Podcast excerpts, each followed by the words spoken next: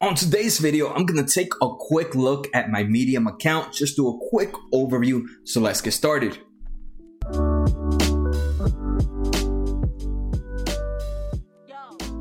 So like I mentioned, today we are to take a quick look at one of my accounts. And the reason I want to do this overview is pretty much for myself to see where my portfolio is at, what are any positions I might let go of, or and for what reasons I'm to let go of those positions, and will I buy anything else, anything, will I add on to any of my other positions, or would I look for new investments?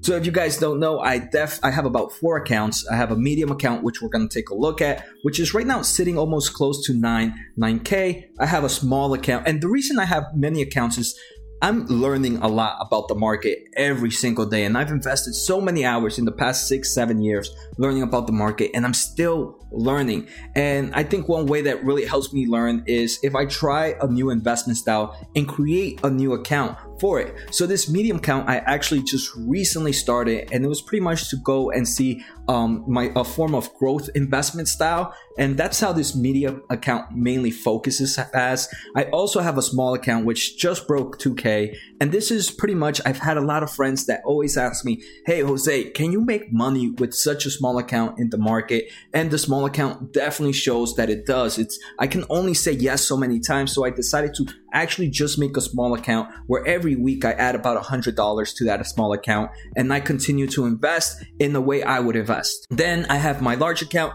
which is a little bit over 23. And this is pretty much just a mixture of everything I have learned throughout the years. So it's a very, very diversified account, if I would say. Every day I'm, I'm, I'm, I'm learning something new and you can see it in that account. And then I also have Robinhood account, which is close to 13. Um, to this account, I do not add any money to it right now. And I'm trying to transform it into a small dividend account and just continue, like I said, continue to learn that process of the different investment styles. So roughly I have about 46 in the market right now. And again, to many people, it might not be a large account. I think it's all in perspective, right? To, to, to certain investors, that might seem like a little bit of money. To, to other investors, that might seem like a lot of money. And that's the main reason, right? it's all about perspective. Some people might think it's a lot. Some other some people might think it's a little bit.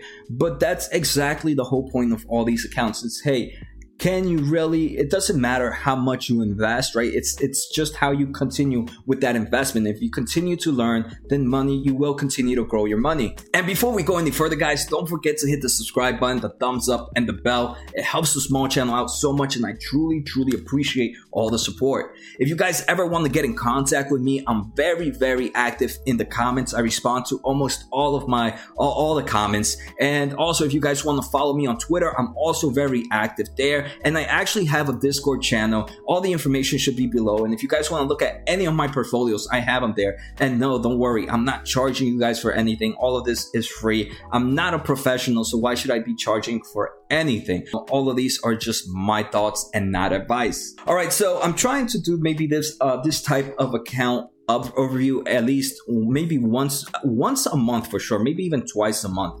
So last week uh, a few weeks ago i did my small account. This week i'm doing my medium account. I don't know if what you guys want me to do next. Do you guys want me to do another small account? Do you guys want to see a repeat of my medium account or should i move on to my big account? Feel free to let me know in the comments below and whichever gets the most is the one i'll do in the uh, upcoming weeks.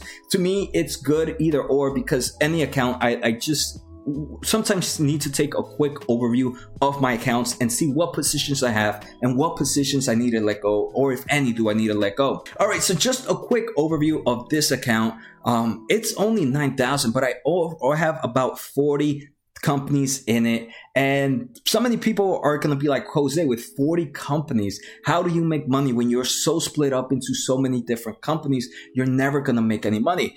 And my answer to that is I understand there's so many different ways of making money in the market, right? There's so many ways you can have an account. You can have an account with five companies and beat the market. You can also have a, an account with a hundred companies and beat the market. It all depends on how your investment style is, right? There's, like I said, in this market, you could be a trader, you could be an investor, you could be a swing trader.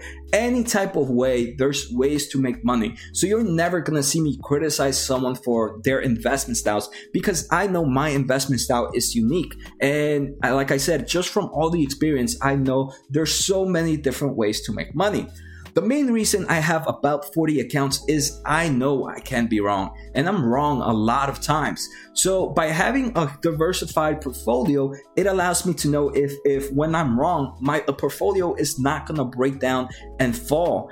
And you're gonna see even a small portfolio, a 5% investment, if that company does really, really good, that 5% adds up to your overall portfolio pretty much. After that, we're going to take, oh, I'm also going to show my portfolio breakdown of how I have it. Just my thoughts. Like I said, I'm really thinking about shit, uh, selling some of my shares and why I want to sell those, those companies. I'm also going to talk about my top six winners and why, um, why I, I and what I've learned from those winners and my top six losers and what I've learned from those losers. So again, this is pretty much just a diary so I can be able to quickly update my portfolio. So right, let's start off and showing my portfolio. My portfolio has about 40 positions and up to right now, this portfolio is up 26%. So yes, like I mentioned, right, you could make money just having a whole lot of different positions in it.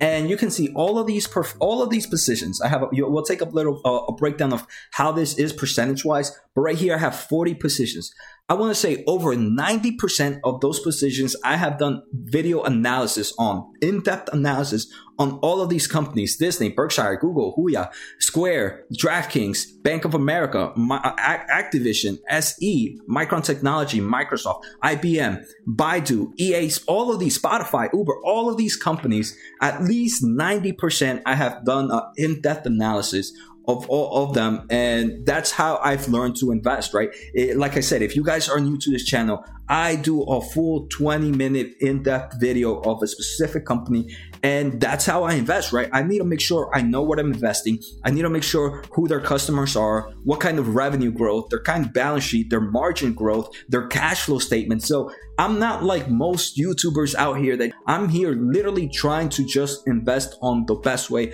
i can and I feel like certain viewers are, are, are appreciating that, and that's why I'm seeing my viewers grow because I think a lot of people actually want to learn how to determine if a company is good or bad. And even with all the hard work I put in taking a look at these video at, at these companies, sometimes I could be wrong. And the thing is, just with all the analysis I do, I'm I'm hoping my risk I, am reducing my risk by only investing in strong companies. But even strong companies, I could even get in at the wrong time, and it could be a bad investment. But right now, I'm actually doing pretty good. This investment, like I said, this portfolio is up 26 percent right now. Yeah, we're gonna take a quick look at the breakdown. And here we can see, right, these are my 40 companies. My biggest positions right now are Berkshire, uh, Disney, which owns 7%, Berkshire, which owns 6%. And to be honest, I think Berkshire might be one of the positions that throughout this process, I have become not less bullish on, but I wish I would have that money elsewhere. So uh, right now, I don't really see a strong investment in any other company. But if I do, I do think Berkshire will be one that I might start to pull out a little bit out of. 6% Google. Google is one of my favorites. Google and Disney Huya are definitely some of my favorite companies. Huya owns 5%, PayPal owns 4%, Square owns 3%, DraftKings owns 3%. And like I said, it's crazy. Someone might be like, Jose, how do you have these many accounts and how do you keep track? I mean, every single day, I literally take a look at a company and try to understand the market. Um, so, like I said, most of these companies I have definitely done an analysis on, and that's how I understand why I'm invested in them. So, let's take a look at my top six performers, right? And this is pretty crazy. My top six performers have shown me the following. First, even small positions add up in profits, right? It's not even, even if you have, even if you have small, small positions in different companies, if they go up, they will increase your portfolio holding.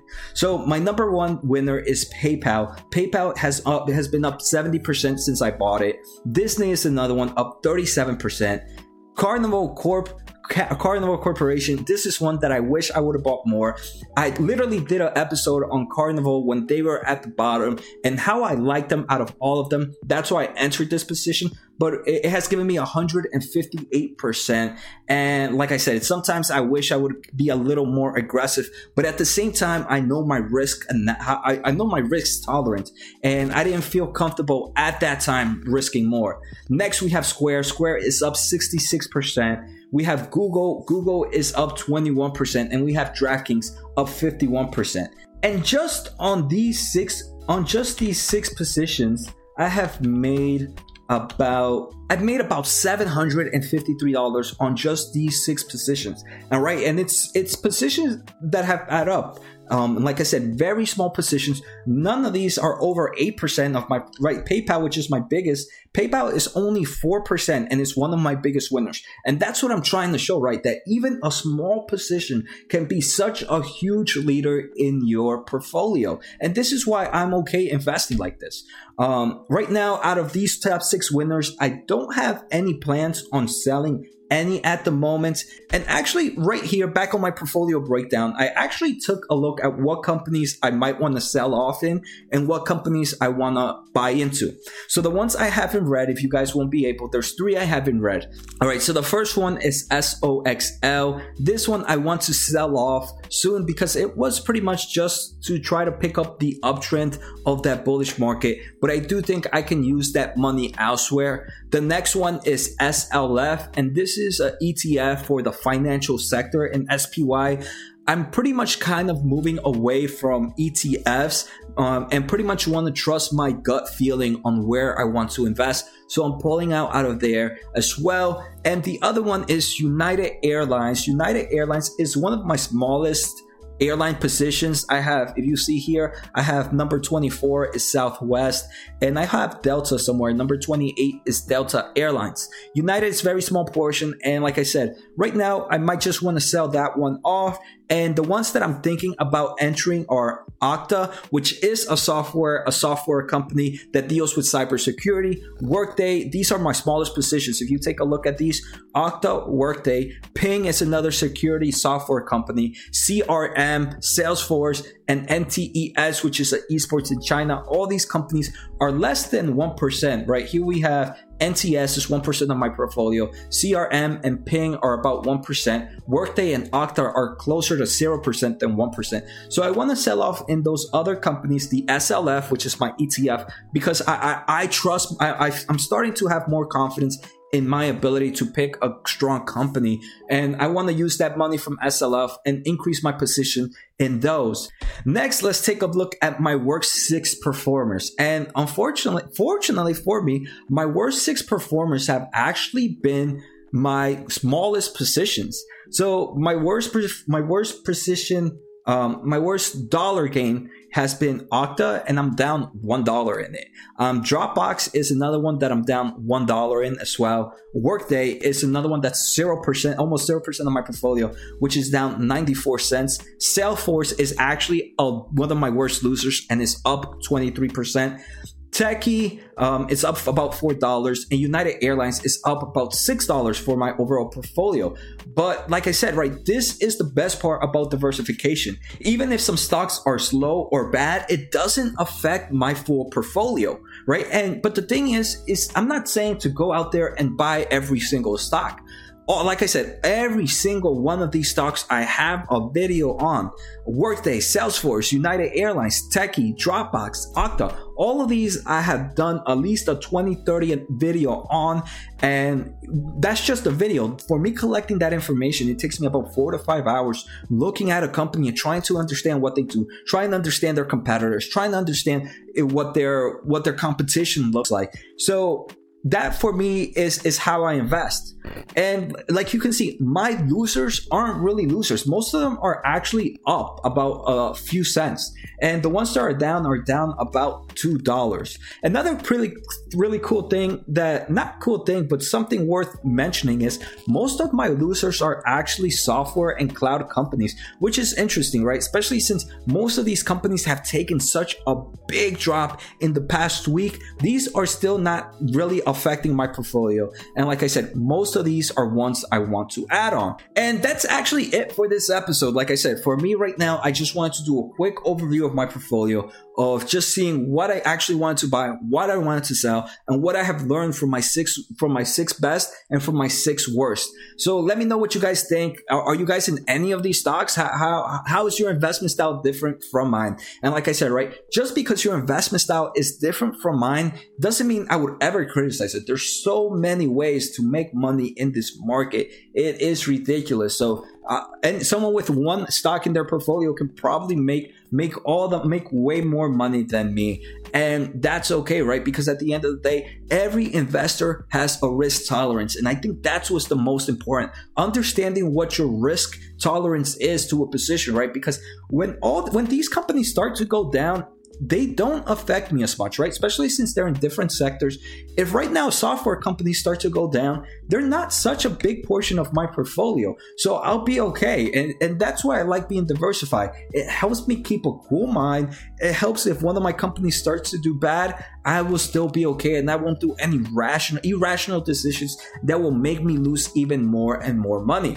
Like I said, if you guys want to learn more, feel free to join my Discord channel. Feel free to post on the comments. Feel free to find me on Twitter. Hope you guys you enjoyed the episode. Make sure to subscribe, hit the thumbs up and the bell. It helps the small channel out so much and I truly, truly appreciate it.